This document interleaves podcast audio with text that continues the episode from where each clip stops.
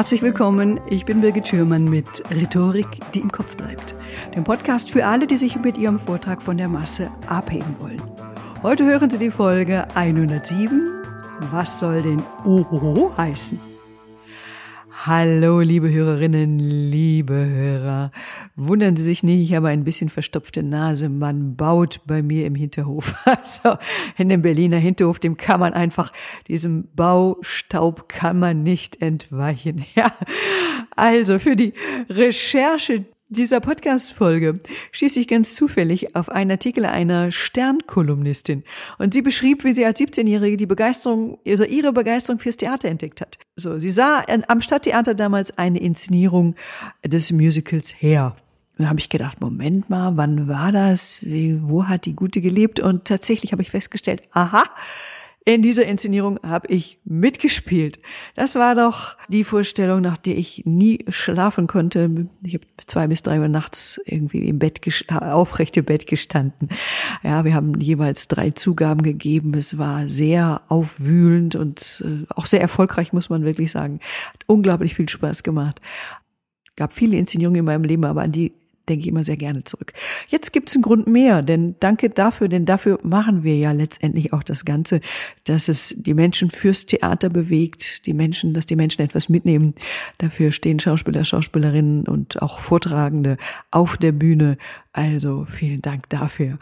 Also mein heutiger Gast, der brennt ebenso für das Theater und für die Oper. Er wurde in Südafrika geboren, er studierte Operngesang, Musik und Theaterwissenschaften in Kapstadt. Dann studierte er Regie und Dramaturgie in Italien, in Verona. Dort gab er auch, in Italien gab er auch sein Debüt als Regisseur mit der Hochzeit des Figaro. Dann war er Regieassistent, Regisseur, Kostümbildner an der Staatsoper Hannover. Er gewann den zweiten Preis des Europäischen Opernregiepreises EOP in Zürich. Und seit 2019 ist er Spielleiter an der Deutschen Oper Berlin. Freuen Sie sich mit mir auf Neil Barry Moss. Herzlich willkommen. Ich freue mich riesig, lieber Neil, dich heute als Gast willkommen zu heißen. Nein, ich muss Danke sagen. Es, ähm, es freut mich auch sehr, hier zu sein bei euch. Ganz meinerseits. Lieber Neil, also mitten im Lockdown, da hast du auf dem Parkdeck der Deutschen Oper nach 94 Tagen die erste Opernvorstellung inszeniert. Und deine Inszenierung, das Rheingold auf dem Parkdeck, die wurde nominiert für die ungewöhnlichste Opernerfahrung 2020. Sie wurde sogar von den Kritikern der New York, der New York Times gefeiert. Und du bist seit drei Jahren Spielleiter der Deutschen Oper Berlin und du bist aber erst 33 Jahre alt. Was fasziniert dich an der Oper? Ja, ich ähm, habe irgendwelche komische Schlüssel bekommen, als ich ein Kind war. Oder ich weiß nicht, wie in meiner Geschichte ich so geprägt ähm, bin davon, aber ich bin ziemlich süchtig dran. Und äh, was ich jetzt versuche als äh, Ziel und Pflicht sehe, ist, dass ich diese Sucht mit anderen Menschen teilen kann. Und gerade hast du gehört, irgendwelche Lieferung kommt bei mir in der Wohnung. Ich, ich habe nichts bestellt. Ausgerechnet jetzt. Ja, genau. Ich habe immer gehört an Deutschlandfunk, wie die Reporter immer so entschuldigt sagen, es ist schon die meine Kinder. Und ich dachte immer, hä? Und jetzt gerade bei mir ist auch passiert, aber ich habe nichts bestellt. So, ich gehe nicht. wahrscheinlich. Aber erstmal dazu, ähm, ja, so ist es bei mir gelaufen und ich versuche das eigentlich immer zu tun, dass ich, was ich ähm, in der Oper liebe, weiterzugeben. Oder mindestens Leute Momente zu schenken, wo sie da sitzen und mindestens das vielleicht spüren können, wie ich das spüre. Äh, wann hast du denn deine Liebe zur Oper entdeckt? Also war denn deine Familie so opernbegeistert? Hat die dich herangeführt? Überhaupt nicht. Nee, meine Familie ist, äh, ich glaube, klassische Musik zählt bei uns wie äh, Johnny Cash.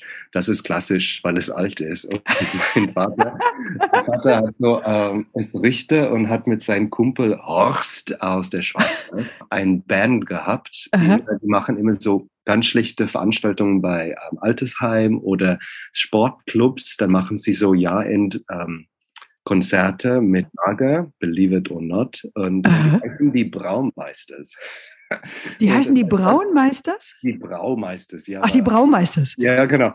Und äh, ich glaube, für sie war das natürlich für meinen Vater, seinen ganzen Kumpelkreis und meine Mutter auch der Wahnsinn, dass ich mich mit klassischer Musik und sogar Oper ähm, beschäftige. Und jetzt sind sie auch alle ähm, konventiert sozusagen. Die sind ja. Teil dieses Kultes und die lieben es auch, weil nämlich ich diese Schlüssel denen auch weitergegeben habe. Weil es ist natürlich, der Form ist so komisch. Ne? Man sitzt da und die Leute statt sterben, singen sie. Ja, das ist einfach, das ist eine komische Art und Weise, sich zu, zu präsentieren und dann oft auf einer Sprache, wo man das nicht versteht und noch auf eine komische Vokal wie A und man versteht gar nicht, was A, A, A, A heißen soll.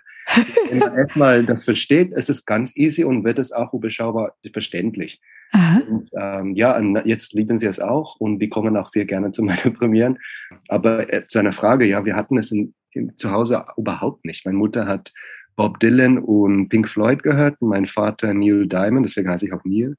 Und, äh, ja, und ähm, ja, das, ich bin einfach ähm, zufälligerweise da reingerutscht. Und, und wie ist das passiert? Also hast du das ich irgendwo glaube, mal im Radio war, oder wie, wie, wie nee, war das denn? Ich war, ich, hab als, ich war in der Chor auch so immer. Im Chor habe ich gesungen, aber das war auch mal ein Ding, man macht es mal als Kind, dann gehst du mal zur Chor. Und dann hatte ich, angeblich war ich sehr, sehr hyperaktiv als Kind und meine Mutter hat eine Freundin gehabt, die immer dann Pavarotti gespielt hat, als ich so rumgerennt habe mit sechs. Und angeblich dann war ich beruhigt. Und dann, die behaupten jetzt, dass das dieser Schlüsselmoment ist. Aber ich glaube, es kam viel später. Ich war in der Küche und ähm, eine Werbung lief für La Traviata, diese große Oper. Ja Fernsehen das gehört und ich war so, ich so kurz um die Ecke gekommen, was ist das bitte? Und dann habe ich irgendwie das zufällig entdeckt und nur das gar nicht kapiert, ne? Was ist das überhaupt? Was, was macht es mit mir? Aber ich habe verstanden, dass es irgendwie mit mir was gemacht hat. Und äh, peu à peu hat es mich so ähm, reingelockt, so langsam. Und seitdem, ja, die behaupten mit sechs, ich behaupte mit 16 bin ich konventiert und jetzt eine für diese Junkies auch man muss für unsere Hörer und Hörerinnen dazu sagen, du bist aus Südafrika. Also das heißt, genau, ja. in Südafrika hatte also dein Vater einen Freund, der hieß Horst. Und Horst. dann waren die, die Braumeister, okay. Und ähm, du hast auch in Kapstadt, hast du Operngesang studiert, du hast Musik und Theaterwissenschaften studiert. Und dann bist du, wenn ich es richtig verstanden habe, dann bist du nach Italien und hast dort dann Regie und Dramaturgie studiert. Genau, ja, ich wollte richtig? natürlich sofort weg, wie man immer ja. will, mit mit, also wenn du jung bist und du willst unbedingt die Welt sehen und ich dachte, entweder mache ich das in Hamburg oder ja. in Italien, Verona. Und dann habe ich mich doch für die Italiener entschieden, weil äh, ja, Pizza, Pasta und italienische Musik macht man da. Und ich wollte eigentlich da bleiben, hat dann zufälligerweise ähm, in München einen Workshop gemacht als Student, hat dann da meine ehemalige Chef kennengelernt und er war Intendant in Hannover. Mhm. Und ähm, seitdem bin ich in Deutschland. Aber das war alles ja, zufälligerweise. Ach, das war zufällig. Ah, okay. Ich habe mich entschieden für diese Workshops, eins in Spanien, eins in Madrid, eins in äh, München. Und es gab noch einen Workshop und auf einmal habe ich einfach äh, die richtige Right Place, Right Time Ding war. Ah, okay, okay. Also es hat sich so ergeben. Und jetzt bist du, äh, wenn ich es auch richtig verstanden habe, seit sechs Jahren in Deutschland und du bist genau. auch anscheinend echt ratzfatz Spielleiter geworden der deutschen, äh, der deutschen Oper. Ich meine, das, das ist ja auch erstmal ein Ding, das muss man auch erstmal hinkriegen. Ja, also, ja, also die liegen war jetzt irgendwie so eine logische Entwicklung bei mir. Und, ähm, ja, bald werde ich dann nur freischaffend und das ist auch der nächste Schritt. Aber es war alles richtig. Ich meine, das hatte ich auch gebraucht und an der Deutsche Open zu arbeiten ist schon toll. Ich muss mal sagen, man hat sie komische, tolle Erlebnisse. Aha. Aber ähm, ich will auch jetzt bald frei sein und das überall machen, nicht nur an einem Ort. Ja. Und, ähm, ja, das kommt auch. Ja, also erst wenn ich noch einen kleinen Schlenker machen. Du hast auch gerade ja. gesagt, häufig ist es so ein Ah. Also das heißt also der Gesang oder beziehungsweise der Text von Arien, ja, der ist ja oft nicht so einfach zu verstehen. Genau. Ja, weil die Sänger, die singen auf den Vulkalen und die wollen, dass das schön klingt. Und auch die Handlung einer Oper ist auch nicht so einfach zu verstehen. Und dann gibt es ja mittlerweile auch das wissen viele Opernhäuser und die geben mittlerweile Einführungen in Inszenierungen. Ja, ja. Also mir ist das mal passiert, ich war vor vier Jahren, war ich in Bayreuth, da war ich zum ersten Mal bei dem Wagner-Festspielen und wollte mir auch zum allerersten Mal Parsival ansehen, die Oper Parsival. Ja, und dementsprechend, was, hast, hast du schon gemacht? Ja, auch aus Versehen war, ich dachte, es war also, Lohengrin. ah, dachte, okay. Ja, Lohengrin ist ja, okay, das sind nur zwei Stunden, dann habe ich auch Parsival gemacht und dann saß ich da und dachte ich, Oh je, Moment mal, ist ein bisschen länger, ja, ne? Ich habe ein Problem. Oh, oh jetzt komme ich hier nicht raus. ja. Ja, entschuldige, ja. Nee, und äh, ich verstehe das. Also, weil ich hatte nämlich bei dem Passival gab es nämlich zwei Stunden, äh, zwei Pausen und ich vermute also deswegen, dass du mit zwei Stunden nicht ausgekommen bist. ja, genau. Ich erzähle meist noch kurz zu Ende und dann frage ich gleich nach deinem. Also ich wollte ja. zu der Einführung der Oper und die war um 10 Uhr morgens und ich hatte so ein Hotel, war ein bisschen außerhalb von Bayreuth, dann war Stau auf der Autobahn, ich war spät dran und wurde dann in die Einführung nicht mehr reingelassen. So. Ja, äh, dann habe ich dann versucht, in den zwei Pausen, das hat nämlich, das Ganze hat nämlich sechs Stunden gedauert, glaube ich, ja, oder sieben ja. Stunden in Bayreuth. Ähm, da habe ich dann versucht, über das Smartphone mehr über diese Handlung rauszukriegen. So. Ne? Ja, und ich weiß auch nicht. Toi, ja, ja, mein Reden, mein Reden. Ne? Und wie hast du das Ding gemacht? Also tatsächlich, also hattest du irgendwie oder gibt's Alternativen zu Einführungen. Ja, also ich meine, die Einführung, die ich so generell kenne, die fand ich immer super trocken. Irgendwie hast du da Ideen oder wie hast du das gemacht bei deinem Parsifal? Ja. Ich, ich finde, ja, bei Parsifal saß ich dann da und ich dachte, weil es gibt ähm, bei Wagner ein paar ähm, Motiven oder ein paar Ideen, die sich ja. wiederholen. Und deswegen habe ich mich, es gibt immer ein Lohngrin und Parsifal, ein Schwan oder ein Zitat von ein Schwan. Und ich war dann auf einmal so, ach, ah, Mensch, ich habe die falsche gewählt. Und auch als gläubiger christlicher Mensch war ich nicht vorbereitet zu sehen, wie ähm, Jesus gekreuzt wird und viel Blut. Und ich war auf einmal wirklich geflasht. Und die Musik ist leider und zum guten, zum Gott sei Dank auch wirklich, wirklich krass.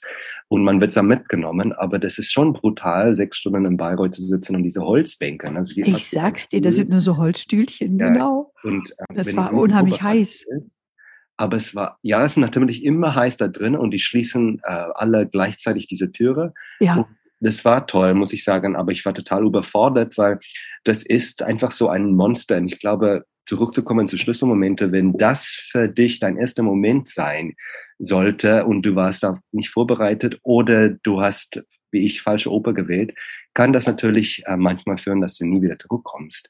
Aber was ich dann immer dann versucht zu sagen, ist dann, bleib mindestens bis zur Pause. Wagner sind die Pausen manchmal bis zwei Stunden, ähm, erstmal die erste Pause aber dass man trotzdem was mitnimmt. Ja. Und ich ja. habe neulich meinen besten Freund mitgenommen. Wir waren, er wohnt in Paris, er ist auch aus Südafrika. Und ich habe gesagt, du, es gibt eine tolle, Band, ganz bekannte Ballett, aber es wird wieder aufgeführt. Wir müssen dahin. Ich bin kein Balletti, aber wir, wir kriegen was damit. Und er meinte, okay, aber ich arbeite kurz davor, wie bei dir. Ich bin spät dran. Ich werde es nicht schaffen, vorher mit dir zu reden. Nee, machen wir trotzdem. Wir sind gegangen und er war nachhinein enttäuscht, weil er nicht, nichts kapiert hat. Weil er nichts kapiert hat, ja. Ich habe ihm dann gesagt, nein, aber dieses Ballett ist gar nicht bekannt, es ist eine alte Fassung, was die aus der 40er Jahre überholt habe und wieder aufge, aufgepustet, aufgepippt habe. Und er meinte, na ja, warum macht ihr kein Trailers da bei euch? Und dann, was meinst du? Na ja, im Kino, ganz plak äh, plakativ und platt, zwei Minuten sitzt du da, es hat angefangen und es wird dir irgendwie erklärt, was bald kommt. Und ich glaube, das ist unsere Problem in der Oper, dass wir, ähm, es wird so gut gemacht, ne? Und auf so hohen Niveau, dass wir uns nicht, wir wollen das nicht kleinreden und auch nicht ganz schnell ähm, erklären lassen. Man macht sogar eine Einführung, die ist auch oft eine halbe Stunde lang. Aber ich finde, man muss sich anpassen, dass was auf der Bühne passiert, kann auf einem hohen Niveau und gut gemacht werden. Aber wirklich muss man sagen, mit 2022, es gibt auch LED-Screens, man kann auch die Leute überall in die Schlange das irgendwie schnell und witzig erklären. Oder eins kommt, eine kommt kurz auf die Bühne und sagt, meine Damen und Herren, bald wird dieser Typ der andere töten, weil er hasst ihn. Ähm, ist kein Spoiler, werden Sie sehen. Genießen Sie das. Dieses eine, eine Ausstattung aus dieser Art und Weise gemacht, in dieser Farben. Ähm, wir sehen uns gleich in die Pause und sage ich Ihnen noch was dazu. Genießen Sie die erste Teil oder irgendwas. Ja, finde ich auch. Machen und tun, als ob jeder so gebildet sein muss wie der. Genau. Regisseur wie der Dramaturg, finde ich falsch. Und wir verlieren nur die Leute. Und wir wollen eigentlich die Leute gewinnen mit unserer tollen Idee. Ja, äh, ja, ganz wir genau. da ein bisschen mitkommen, finde ich. Ja, das finde ich eine super Idee. Also so ganz kurz und locker zu erklären. Gleich geht es darum, witzig, humorvoll. Oder man kann so kleine Trailer machen, die kann man auch überall auf dem Weg schon zeigen. Ja, es geht jetzt ja. darum, die einem schon mal so eine Assoziation geben, worum könnte es denn da gehen? Und das können, die können, also die können auch schon so ein bisschen heiß machen auf, auf die Handlungen. Und ich glaube, da kann man tatsächlich auch ganz viele Menschen mit unterstützen. Ich, ich finde das super, dass du das sagst, dass, dass du auch sagst, ja, also dadurch schließen wir auch viele Menschen aus, die, die auch ein bisschen Sorge haben, dass sie vielleicht nicht gebildet genug sind. Ja, also dieses Thema ist dann völlig irgendwie völlig weg. Prima. Ja, finde ich super. Oper war eigentlich immer ja. eine aktuelle Form, weil ja. wir lachen immer, weil Oper war unsere Popmusik im 18. Jahrhundert. Ja. Ähm, Aber heutzutage ist es eine Museumform geworden von ja, stilistische, altmodische Art und Weise von äh, Geschichte erklären, aber eigentlich ja. war das hochaktuell. Die Leute sind immer dahin gegangen, weil die nichts anderes hatten. Ja. Das heißt, wenn wir das in diese, diese Idee mitnehmen wollen, müssen wir auch uns anpassen, nicht indem du alles auf der Bühne TikTok machst oder sehr viel Netflix-artige mhm. Bilder zeigst, aber indem das einfach dem Publikum ansprechen muss. Ja, super. So, entweder neue, muss neue Open schreiben, die für, für uns geeinigt sind, Aha. oder du musst die alte Geschichte so präsentieren, dass man das einfach verstehen kann. Weil ja. im Schauspiel ist es normalerweise besser verkauft, weil es ist oft die Sprache der Leute, der Schiller oder was auch immer ist, aber mit heutiger Varianten dazugenommen. Es ist hier Mode ja ganz ähm, lockere, alte, dicke, so auch im Schauspiel zu benutzen oder Englisch zu benutzen dazwischen. In der Oper kannst du das nicht ähm, leicht ändern. Du kannst nicht oft Texte dazwischen machen. Kannst du machen, aber ist nicht gewollt. Mhm. Aber trotzdem musst du den Form nicht so abstrakt behalten, wie das, wie das war damals. Weil damals haben wir alle so getickt, deswegen ist es so präsentiert. Heute es ist so eine komische Museumform geworden, als ob das immer für Hochkultur war. Das war das nicht. Das war die einzige mhm. Kultur, einzige Art von Unterhaltung. Deswegen, und besonders weißt du, dann sitzt du heutzutage im Parkett da, da unten und du zahlst sehr viel für eine Karte da, weil sie beste Karten sind. Naja, damals gab es kein Parkett, es war Stehplätze für die Leute, die nichts sich leisten konnten, die Diener in Anführungsstrichen und oben mhm. war ihre Meister in den Logen. Und heutzutage gehen nur alle Meister in der Oper und es gibt keinen Diener mehr. Und das ist total falsch, wirklich. Ja sollte für jede sein. Und das will ich ja. gerne auch ändern. Ja, super, gebe ich dir total recht. Komme ich auch gleich nochmal zu, finde ich einen ganz wichtigen Punkt. Ähm, wir haben ja eine gemeinsame Freundin, über die wir uns auch kennengelernt haben. Und unsere Freundin, die sieht sich manche Opern wirklich unzählige Male an. Und was steckt denn dahinter, wenn Menschen so von Opern fasziniert sind, dass sie sich viele Male dieselbe Oper in den verschiedensten Inszenierungen angucken? Ja, ich liebe die daran, weil ich weiß, sie schätzt unsere Arbeit so, wie das sie 500 Mal kommt. Aber ich habe das einmal an Abonnenten gefragt. Sagen Sie mal, haben Sie das kapiert, was heute da war? Weil ich nicht. Es war eine ähm, Aufführung in Hannover. Dann meint die, die alte Dame, nee, muss ich nicht. Wie dann? Kommen Sie nicht, das zu verstehen? Naja, überhaupt nicht. Deswegen komme ich drei, vier Mal. Vielleicht verstehe ich das mehr. Aber mir geht es nicht um Verstehen. Es geht um die Erlebnisse. Ah, Vielleicht okay. habe ich diesen einen Moment gemacht. Deswegen komme ich diesen einen Moment wiederzusehen. Und im Moment danach oder davor habe ich überhaupt nicht kapiert oder gecheckt. Aber ich komme wieder mal, vielleicht ergibt es für mich einen Sinn. Oder ich habe alles furchtbar gefunden. Aber ich komme wieder, weil vielleicht liegt es an mir oder wie ich heute drauf bin, weil, aber wenn ich was wirklich mag, dann will ich das wiedererleben. Wie, wieso nicht? Und das war schon eine Aha-Moment bei mir, weil dass man, das ist nicht etwas, was du abtickst, weil eigentlich ich habe eine Serie und ich habe endlich mal diese Folge in diese Staffel fertig. Nächste, nee, ich habe es geschätzt, wahrgenommen und ich habe auch was erlebt in dem Moment. Und warum würde ich das nicht wiedererleben oder wieder? Ja, spannend. Erforschen? Ja, ganz andere Sichtlinie. Ja, wir würden uns ja jetzt nicht irgendwie 30 Mal Game of Thrones angucken. also, Nein. Also irgendwie reicht's dann so ein, zweimal und wenn man vielleicht eine Pause hat und mit jemand anderem, dann guckt man nochmal. Aber irgendwie ist es dann genug, ja. Also, Aber daran gewinnt es auch ja. eine Leichtigkeit, weil ja. es ist nicht das einzige Mal in meinem Leben, dass ich diese Bohem oder Aida schaue. Und ich habe nur eine Chance und deswegen ist es hochwichtig, alles zu verstehen. Alles ist ja. so äh, hochwertig. Naja, man geht dahin, man hat auch Freunde getroffen, man redet vor und nachher darüber, man ja. trinkt was und ja. man das vielleicht in dem Moment nicht wieder gesehen hat, ach, das macht nichts, ich komme nächste Woche oder übernächste Woche oder manchmal gibt die Serien es wieder nach, ein, nach einer Pause. Mhm. Schauspiel ist manchmal so, man kriegt ähm, eine, ein Stück jetzt zu sehen und dann drei Monate später das wieder. Und in der Oper machen wir das auch mit einer neuen Besetzung manchmal. Und dann vielleicht singt oder präsentiert er das anders als die andere.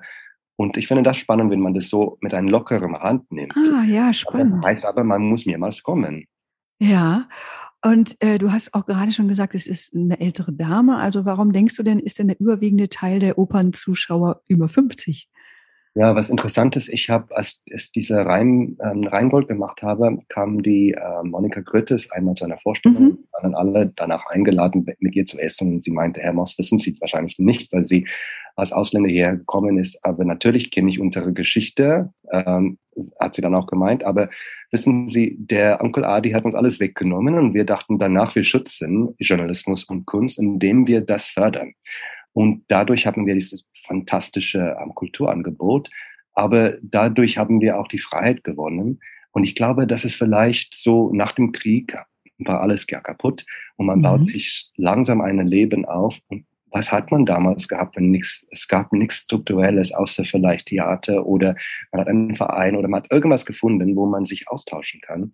Mhm. Und ich glaube, es geht heute nicht wegen Krieg oder wegen ähm, Covid.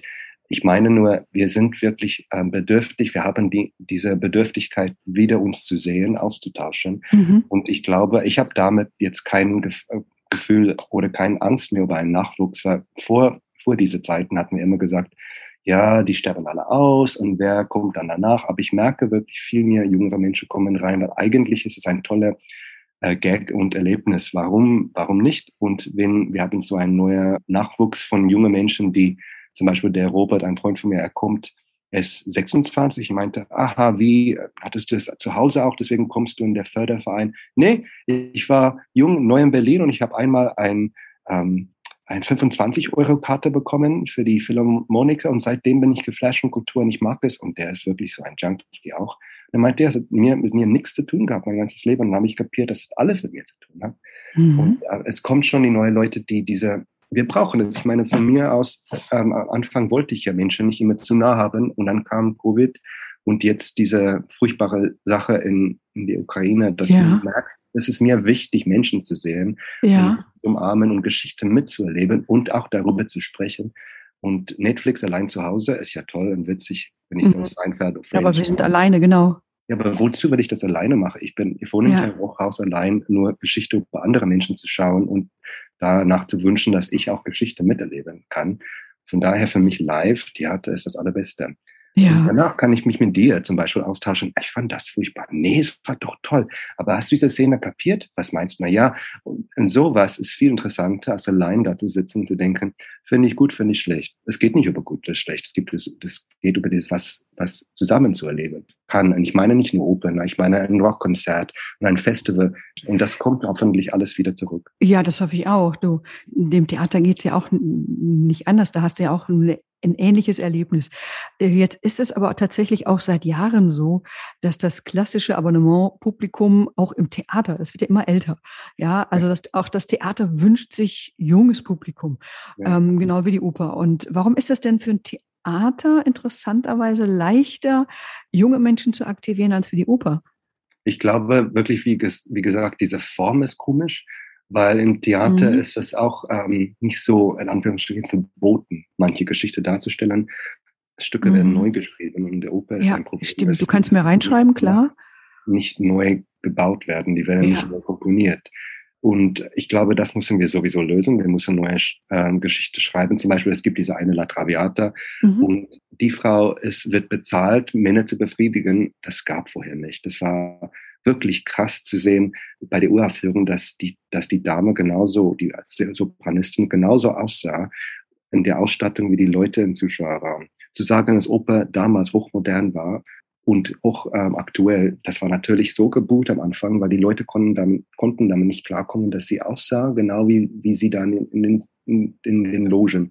Mhm. Und das heißt zu sagen, dass es immer gewollt war, neue Geschichte zu erzählen. Ein Komponist, hat mein, hat mein Prof immer gesagt in der Uni, ein Komponist und ein Regisseur und ein Librettist wachen nicht eines Tages auf mit dem Ziel, Leute zum Schlafen zu erwecken. Nee. Das ist ihre Idee gewesen, spannendes Theater zu machen, Geschichten ja. unfassbar toll fanden. Und ich finde, das ist der erste Punkt. Man muss die Oper irgendwie auch neu gestalten und in dem die Stücke neu sind.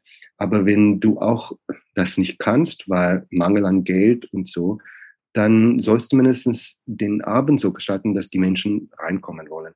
Ja, genau, äh, genau. Wie, wie äh, ein junges Pärchen, man hat gemerkt, sie waren 18, 19, wirklich gut ausgekleidet. Na, erst, erstes Mal in der Oper, er hat ein Smoking, sie ein Ballkleid. Und wie Kleid. Champagner, ja, genau.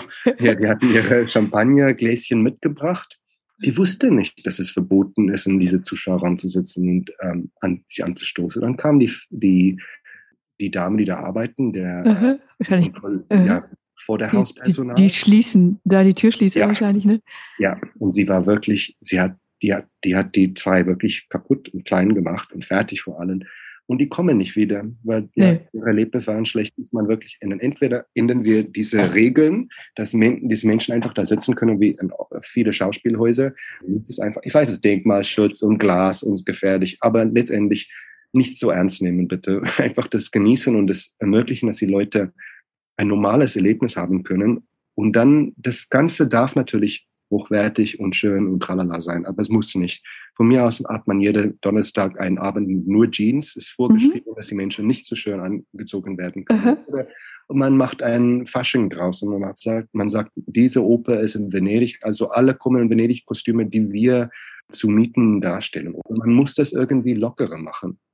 Ja, oder, oder Pärchen kommen günstiger rein oder irgendwie, irgendwie ja, genau. beim, beim äh, Vorgespräch hast du auch was gesagt, man könnte ja so Love Seats machen. Ja, ja was baust du diese, ja. diese, diese, Sitze aus? Zwei ja. Wochen lang ist das ein Festival, Mitte im Winter und da kommen Love Seats, die Preise sind mhm. dementsprechend anders, teurer mhm. oder weniger teuer und man macht dann Aktion draus. Oder es gab mal Theater zum Kinopreis. Ja, so das finde ich auch super. Premiere oder zwei, zwei Premiere im Saison wirklich 15 bis 20 Euro und man verdient ja nichts dadurch, aber man gewinnt ein Publikum. Genau. Und dadurch kommst du auch zwei, dreimal, weil du kannst dir das leisten. Deutschland wirklich, wir sind ja die Privilegie, ähm, die Karten sind relativ bezahlbar immer im Vergleich zu, äh, was weiß ich, in London oder Paris sind die wirklich teuer, aber die sind nicht so subventioniert wie ich. finde, trotzdem kann man auch ein bisschen von dieser Hype wegnehmen und die Leute, ja, ein Love Seat anbieten. Von mir aus auch das Ausbauen und Tische da haben und Leute sollen ein wirklich gut gemachter Oper mit wirklich guter Sänger und guter Musiker aber warum sollst du nicht da essen an dem Abend? Und wenn es alles so Geräusche machen, klingelt so be it. Das ist nur einmal, das ist nicht jeder Abend. Ja, das nicht jeden Abend. Genau, oder, oder drei Karten zum Preis von einer. Ja, warum nicht? Oder, die Einstellung ja. ist wichtig, dass wir über nachdenken immer ja. darüber sprechen. Und stattdessen wird oft gesagt, nee, auf gar keinen Fall, nee, zum Gottes Willen. Warum nicht? Ja, also, ist immer so heilig. Oder eine ne? komische Oper, wenn du rausgehst, kriegst du einen kleinen Pralinen Schokolade. Mhm. Und das, das ist ein Witz, das ist ein, wirklich ein Gag, aber du fühlst dich so, so wahrgenommen, wie wenn dir einen kleinen Schoko, wenn du rausgehst, bis zum nächsten Mal, wir sehen uns bald wieder. Ich meine, Aha. das ist die Welt für dich. Ja, genau. Wir sehen uns bald wieder. Ne? Genau. Wir freuen uns. Schöne Idee. Ich will noch so ein Thema dazufügen. Und zwar war ich kürzlich ja. im Theater. Ich war im Berliner Ensemble und ich habe ein Stück von Sarah Kane gesehen, die auch ja. bekannt ist für ihre ja, ziemlich heftige Gegenwartsliteratur. Ja, ne? Also äh, Fedras Liebe hieß das, die hat sich, glaube ich, auch das Leben genommen. Und das war jetzt in diesem Fall auch ganz laut und war anstrengend und schrill und nervig inszeniert. Also trotz einer wirklich grandiosen Schauspielerin. Ich habe mich jetzt, also genauso wie bei ganz vielen Vorträgen auch, das frage ich mich da auch, was hat das mit mir zu tun, habe ich mich gefragt bei der, während der Inszenierung. Was hat das mit meinem Leben zu tun und hat, was hat das auch mit dem Leben vieler Menschen zu tun, die ich kenne? Ja, also sollten denn, meine Frage ist jetzt, sollten die Inszenierungen am Theater und an der Oper, statt also ins Extreme zu gehen oder in, in, in Exzess, die gingen wirklich auch in den Exzess rein, sich nicht eher an Geschichten aus dem wirklichen Leben orientieren. Ich meine, eigentlich irgendwie fragt man sich dann doch, irgendwie hält unser alltägliches Leben nicht genug Dramen parat. Also ich finde, das in unserem Leben, da steckt doch letztendlich alles schon drin. Also ich meine, wir müssen uns nur die letzten Jahre angucken und da haben wir doch schon Drama genug. Ja, ja. Ich meine, das ist das Ding natürlich im Theater und das Angebot ähm, fördert es auch, dass es immer ab, ab einem bestimmten Punkt willst du was anderes sehen, weil du hast so zum 500 Mal schon Carmen gesehen, Macbeth gesehen. Dann kommt irgendwann diese Aida. Stücke raus, weil die Leute dann, die Leute, die wirklich oft gehen, wollen was anderes. Und man muss diese Mischung hinbekommen. Und letztendlich sind wir so gesteuert, diese epische zu wollen. Wir wollten Blut, Rache, Liebe, Geld, Lust wir sind so gesteuert, deswegen schauen wir auch Herr der Ringe oder ähm, mhm, ja. Diese epische Sachen auf Netflix, weil wir wollen auch, dass der Comic Hero gewinnt. Das ist auch Na, Batman und der Böse und das wollen wir auch. Wir brauchen auch, dass der Allerbeste gegen der Allerschlimmste doch gewinnt. Das heißt, drinnen ist gesteuert, dass wir den Alltag ja wollen, aber wir sind eigentlich so geprägt, dass wir den Alltag als normal bezeichnet und nie nie mit so einem großen Drama und Flut und äh, Orkan oder Erdbeben. Wir sind eigentlich dafür vorbereitet, erleben wir aber oft nicht. Deswegen sind wir so geil drauf, wenn man wenn da dann enorme Flut in Südafrika kommt zum Beispiel. Jetzt, es gibt eine ganze Region jetzt, die ganze Region in Anführungsstrichen ist platt. Und dann will man natürlich hören, wie, wie, das kann doch nicht sein, aber wir brauchen es. Zu sagen, dass oft im Theater diese, diese unmögliche Situation uns eigentlich sehr, ähm, wir brauchen so eine Auseinandersetzung, weil sonst zum Beispiel, es war für dich anstrengend da und die Bilder, die du gesehen hast, wirst du in deinem Leben hoffentlich nie sehen. Aber diese Auseinandersetzung damit ist schon wichtig, dass du dich fragst, ich war in Italien jetzt für Ostern und da war auf dem Tisch lag so eine Zeitung und die Italiener sind auch ein bisschen so hoch ähm, emotional gesteuert und es lag da und es äh, stand, dein Gesicht wird mit einem Spiegel erkennbar, aber nur durch die Kunst kannst du ähm, deine Seele erkennen. Und ich dachte, na, typisch übertrieben, aber eigentlich stimmt das, weil wenn du so ein Bild nicht siehst oder miterlebst und die unmögliche Sachen siehst oder hörst auf diese Art und Weise, wirst du dir nie das anschauen und du machst dein normales Leben, weil natürlich du kannst nicht jeden Tag weinen und schreien und äh, Menschen umbringen. Wir sind ja geprägt, das nicht zu tun. Aber du darfst das hier ausleben im Theater. Wir sind so emotional eigentlich. Die Empathie hast du ja. Deswegen kannst du auch mit Leuten klarkommen. Und du hast die Empathie auch das zu verstehen, wenn du was siehst oder Mitleid zu haben. Im mhm. Theater ist genau das. Du wirst eine Szene gezeigt. Entweder versucht der Bösegewicht, die andere Leute zu Platz zu machen, auszuwischen und du merkst es schon und du willst dir irgendwie helfen oder du bist genauso böse wie er und du willst, dass es alle jetzt alles sollen jetzt endlich mal sterben. Aber drin steckt bei uns diese, diese Notwendigkeit, so eine Ding mitzuerleben. Und das ist ja toll. Du musst deine Steuer abgeben, du musst deine Miete zahlen, musst die Leute nicht umbringen, kann aber ins Theater gehen und das miterleben. Wir alle sterben heute Abend und fühlst dich aber irgendwas Mensch bedient. Äh, finde, definitiv. Also da bin ich, da bin ich absolut deiner Meinung.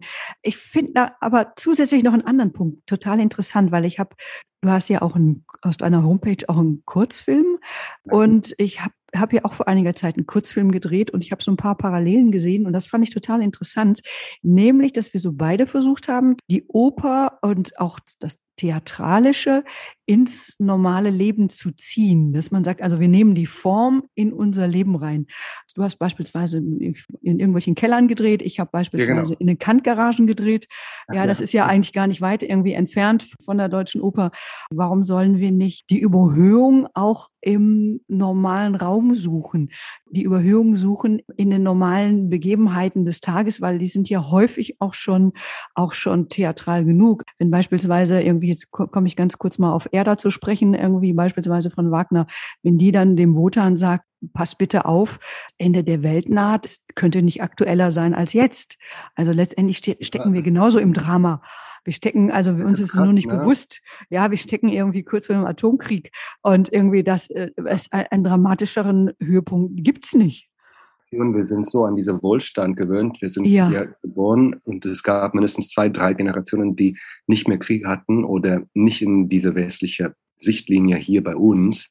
Und es war auf einmal so ein normal, alt, mein Alltag war so, ähm, so ähm, wischiwaschi. Ähm, ja, genau. Und auf einmal, deswegen brauchen wir diese Geschichten, auf einmal sind diese Geschichten nicht mehr so fern, weil wir haben einmal genau. gesagt, die sind, diese Themen sind eigentlich aktuell auch heute passen Absolut. die zu Und es war das damals immer eine Lüge und jetzt ist es heutzutage. Jetzt ist es keine Lüge mehr. Nee, nee. Ja, das ist, das keine ist krass, Lüge mehr. Ne? Und ähm, das ist, das, deswegen merkst du oft, dass auch diese übliche groß, ähm, schwer übertriebene, schwer ähm, Stücke manchmal dann nicht mehr gut ankommen, weil die Leute Unterhaltsamkeit brauchen. Ja, genau. Und auch lachen wollen.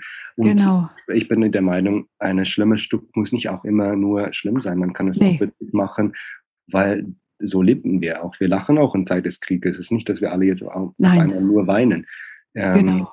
Und das, das ist auch für mich ein wichtiger Punkt, dass Theater auch leicht sein kann und muss. Es muss nicht immer zu ja.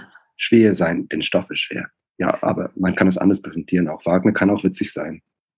Äh, überhaupt keine Frage. Keine Frage. Du kannst Humor kannst überall reinbauen. Ja. ja, das ist, ja, und, und auch zu Zeiten des Krieges, damals im Zweiten Weltkrieg, die haben wir auch lachen wollen, sich ablenken wollen. Das ist, da kommt ja alles Mögliche in uns hoch. In Israel beispielsweise, da ist ja die Gefahr auch äh, äh, alltäglich. Und höher die Gefahr war, desto mehr haben die Leute auch gefeiert, weil du musst ja irgendwas auch dagegen setzen. Ja, ja du musst ja irgendwie ein Ventil schaffen und du musst ja auch, wenn der Tod uns vor Augen ist, was machen wir? Feiern. Kann ich die ganze Zeit ja. heulen. Ja, wir wollen nochmal das Leben spüren, uns spüren. Ja, äh, aber äh, apropos spüren, also du hast im Vorgespräch hast auch was total Spannendes gesagt, darauf will ich gerne nochmal zurückkommen. Und zwar hast du gesagt, ein Klavierspieler kann nur spielen, wenn du da bist. Ja, und ja, du hast gesagt, du, irgendwie die Pflicht des Austausches. Was meinst du damit? Das ist wirklich krass, weil ich habe, als ich das mal gehört habe, einmal ja. von einem Kollegen von mir, meinte sie ja, wozu, sorry, studiere ich sechs Jahre lang Klavier, mhm. mein ganzes Leben lang in einer kleinen Hütte im Berg mit irgendwelches äh, Experten, dass ich das allein zu Hause mit mir selbst spielen soll oder ein CD machen soll. Nein, ähm, meine Pflicht ist zu spielen. Ich bin gut talentiert oder nicht, das ist egal, aber meine Pflicht ist, das zu tun. Für, für wen dann? Ich mache das für euch natürlich und eure Pflicht ist da zu sein. Und dieses hat mich so den Weltsicht geendet, weil nicht, dass ich wichtig bin als Regisseur oder du als Schauspielerin. Nein, wir sind alle ein Teil, eine Funktion. Meine Funktion ist, ein Stück mhm. darzustellen. Du sollst es ähm, präsentieren. Und du, liebe Hörer, soll da sitzen und das ähm, nicht genießen oder aushalten. Aber ohne euch geht's nicht. Und das ist das, das ist wirklich das, es, deswegen gibt es ein Theater mit 2000 Plätze, weil die 2000 müssen da sitzen und es, es gibt eine Pflicht. Meine Pflicht ist, das zu präsentieren und eure Pflicht ist, da zu sein. Und sonst, wie soll diese Musiker wofür? Und natürlich, dann gibt es diese Verantwortung, Verantwortung es da ist zu spielen auf einem hohen Niveau, weil es gibt die Erwartung. Ne? Ich erwarte, dass die da singt, wirklich eine enorme Kehle hat und einen enormen Klangkörper mir präsentieren kann mhm. und ein Text geliefert wird, wo ich wirklich denke, boah, ich rede heutzutage nicht so, aber ich bewundere diese Technik und diese Kraft. Und die Erwartung ist gefüllt, indem die Leute kommen. Wenn sie nicht kommen, egal wie talentiert die Leute auf die Bühne sind oder ja. Scheinwerfer auf dem ähm, platziert ist oder das Licht oder Ausstattung, das ist nur für ein Publikum. Und wenn man das erst im Kopf hat, dass eine Pflicht da ist, da zu sein, dann gehört dem Theater auch jeder. Das ist nicht nur für den Gebildete, nein, es ist eine Pflicht, als Steuer, als Steuerzahlende dahin zu sein und das auch zu ansprechbar zu sein, zu sagen, nee, finde ich die Inszenierung heute nicht gut, ich hätte es gerne anders. Ja, inwiefern? Melde dich, weil es ist eigentlich deins, es gehört dir, es ist dein ja. Erbgut. Ja, und es ist interessant, dass du das auch sagst als Steuerzahler. Ja, stimmt ja eigentlich ja, auch. Ja, ich meine, irgendwie, toll, wenn ja. du nicht an einem haben kannst. Ja. Ja, und ich meine irgendwie, das wird ja auch subventioniert. Also das heißt, jeder Steuerzahler zahlt. Also bitteschön, seid auch gefälligst da und haut ja. uns das um die Ohren, wenn es euch nicht gefällt. Aber bitte ja. hört zu. Ja. Wir brauchen den Feedback, wir wollen es auch. Ja, Den Austausch ist von beide Seiten gewollt.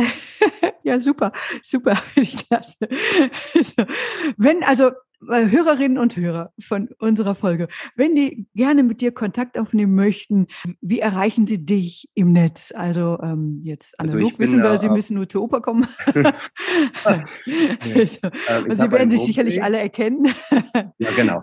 Auf ja. die Straße mich bitte anpfeifen. Ja, Meine, genau. Ich, ich habe eine Homepage, ähm, New Barry Moss. Ähm, und ähm, ich bin auch auf Instagram. Viele Leute schreiben mich heutzutage da. Es ist krass. Instagram mhm. ist ja die neue Facebook. Und äh, das ist auch nett, mit Leuten im Gespräch zu kommen. Und ähm, ja, sonst, ähm, ja, ich würde sagen, immer am, meist, am einfachsten ist auf meiner Homepage. Da habe ich meine Kontaktdetails und auch auf Instagram. Und ähm, sonst in einem Premierfeier ist das Schönste und eine Begegnung mit irgendwelchen Stück, dass die Leute auf dich zukommen, das ist immer schön. Okay, also alle Steuerzahler hin zu Neil Barry. also, Steuerberaterin, bitte zu mir. Dankeschön, Neil. Vielen, vielen Dank. Danke. danke dir.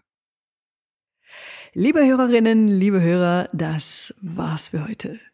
Wenn dir mein Podcast gefällt, wenn diese Folge hilfreich für Sie war, dann freue ich mich, wenn Sie meinen Podcast abonnieren.